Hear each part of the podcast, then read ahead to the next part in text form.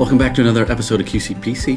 QC! PC! QC! PC! We have, after a long uh, journey around the country, our two favorite product sales managers in the studio with us today. The one, the only, Anthony Mastretta. Yeah, yeah, and Lori Wessels, Oh, thank you. the OG podcasters. That So, was a high five. what do you guys want to talk about with everybody today? What do you want to check out today, Anthony? You know, I was checking out our catalog, and there's these things in the back called valves, specifically, Check valves? yes, Good idea. originally created by the Czech Republic in 1942, which transitioned In to Czech- 1942, it might have still been Czechoslovakia, but like,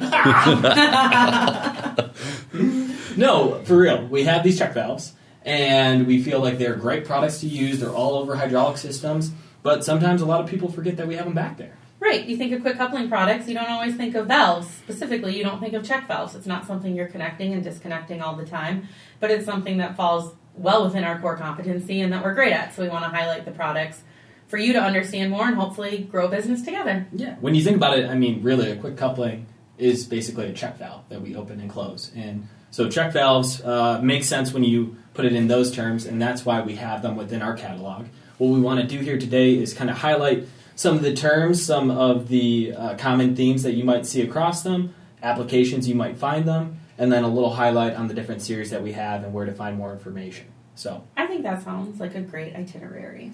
first thing we should talk about Anthony, give me a definition. Brief, two sentences. What is a check valve? well, in general, it allows flow in one direction and not in the other. Please speak in your normal voice. it's preventing backflow. So check valves are used all over the place. You probably just don't even realize it, even outside of hydraulic applications.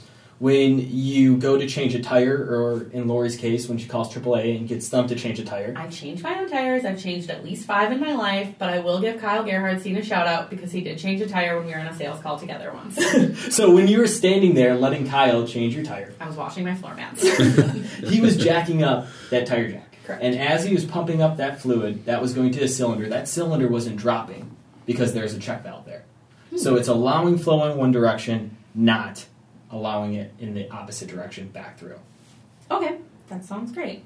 I think that leads us perfectly into check valve lingo. Yes, yes. What does this all mean? Every the industry has so many terms that they throw around and ways that people talk about check valves that it's hard to decipher exactly what it all means. So let's break it down. Yep. So when we're talking about check valves and we say from the inlet to the outlet, we're basically referring to that free flow direction.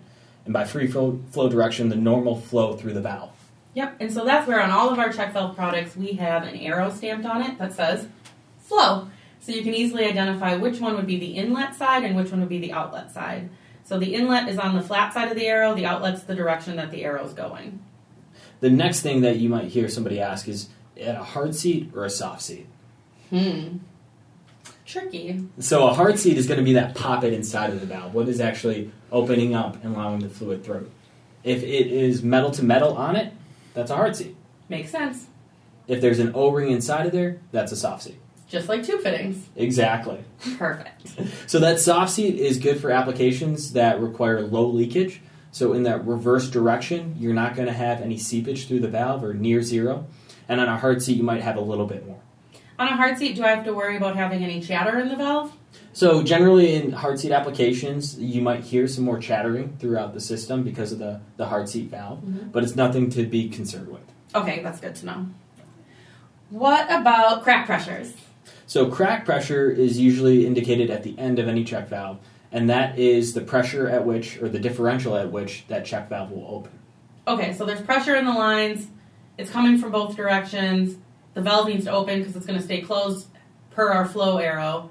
And so the differential is what opens it. You're making it sound a lot more complicated than it is, but yes, it, it is indeed that what you just I said. know, but it, sometimes it feels complicated to me. so again, if you have 100 psi on one side and 150 psi on the other, that's a 50 psi differential. The crack pressure is basically the minimum differential that that check valve will open up. So if you got 100 psi on the line, uh, you've got a 5 psi check valve, nothing on the back end, it just goes back to tank, it's going to open up. Perfect.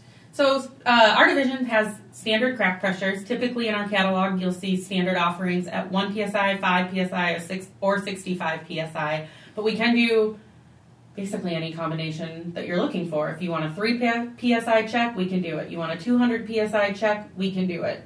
Anything above 200 psi gets to be a little bit tricky for us just for the spring force required. That's exactly right. So yeah, we go down as low as zero, meaning no spring on it, and typically 200 is about our upper limit. All right, Anthony, now we know what a check valve is. Now, where do we use them? So you may use them all through different uh, areas of the hydraulic system, but the most common one that you'll see is on the outlet of a pump. So uh, any good practice in a hydraulic system is to have a check valve at the outlet of the pump, and you do that for a couple different reasons. One is because it puts a little bit of back pressure on the pump, which is good for lubrication terms, so it keeps that pump good and lubricated when the system may be running low. Another reason is if you go to shut down that hydraulic system, you don't want all that fluid uh, through all the lines just draining back to tank. Um, and it's almost like your engine. You don't want it to really be not lubricated when you start up. Would you say that you can wreck the pump if you don't have a check valve in it? It's a good, good reason to have a check valve on the outlet of the pump because you might just want to check yourself. Before you wreck yourself. I get it now. So, uh, in addition to that, uh, you'll use them for load holding cylinders. That's exactly what we talked about for the tire jack application. And then holding pressure within accumulators. That's a good idea. Speaking of accumulators, what else do we offer from uh, from accumulator division, but starting at quick coupling division to Isn't- monitor pressure? Isn't there like a SensoNODE made specifically for pre-charge applications? Ding, ding, ding! There is. Let's not forget about our former podcast as well. Bringing it back to SensoNODE. Uh, other areas that you might see people apply them to are bypass valves. So it's acting like a relief valve. Relief valve basically limits the max pressure that you can build within a hydraulic system. And people will use check valves for very low pressures that they're trying to regulate to.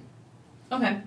Would there ever be a reason that I would want to bleed some pressure or have some lower pressure, like through an orifice or something on a check valve? Yeah, There are certain applications where they do want some type of backflow through the check valve. So you're not restricting it in the reverse direction, but you are metering it. And that's what that orifice does. Oh, perfect. Where does the orifice go in the check valve? The orifice will go in the body of the poppet. Okay. And we have different sizes that we can offer? Yep. So sometimes customers will come to us and say they want a specific orifice size. They might say um, 25 hundredths or something like that. Uh, in other applications, they want a specific amount of flow at a specific pressure through that orifice. And then our engineers help. Our engineers, not us. No, definitely our engineers. That is an engineering question. but we can help spec out what that orifice should be for the customer. If they gave us some type of like orifice calculator, we might be able to punch the numbers into it. But otherwise, we're still going back to them. I'm still going to engineering. okay, good. Good to know. So there's the lingo, some general applications. Real quickly, let's talk about some general uh, series that we offer. DT is the most common one that you will see in the catalog. It's the most common one that you'll see out in the field. Yep, I say if you saw it sitting on a shelf, it basically looks like an adapter from tube fitting, except it has a flow arrow on it. Right, and the part numbering scheme is super easy. So, for instance, a DT MF MF uh, has JIC on both ends, so male flare, male flare. Uh, you'll see DT MS MO that's got male Seal-Lok to male O ring boss. All right, Anthony. There's a lot of things, like I said, that we can do with DTs that aren't even necessarily called out in the catalogs with ports. Because we machine it in house, we have a lot of flexibility with this product line. What's an example of a common port configuration we do, but it's not necessarily called out in the catalog? Uh, a good example of that would be, let's say, a DT MOFO 150. So that's male O ring to female O ring, and it has 150 psi crack pressure. All right, so bringing it back. Uh, we have a couple other series with the hard seats in there. We have a couple series with the soft seats. There's a great product matrix at the very beginning of the check valve section that will basically highlight the different pressures that those are rated to, the different port options on there, and give you some examples on applications you can apply them to. So please, please use the information there when you're going through determining which series of check valves you should go with. Page E3 in your most current 3800 catalog. And when in doubt, you can always call your product sales manager for support. Yep, Matt Wally is a great product manager. he is good. And his cell phone number is. uh, so, with that, I think we've pretty much checked all the boxes on this podcast. I feel like we've really, you know, checked this uh, topic out. Uh, yeah, so check us out at the podcast app. You can just type in QCPC to hear more of our recordings. I heard if you have any uh, suggestions, comments, fan mail, we now have an email address, qcpc at parker.com. Man, oh man. Uh, if you have anything else that you would like us to work on or different topics that we can present to, give us a shout. Let us know. Uh, I think there's only one thing left to do. Check. Check, please!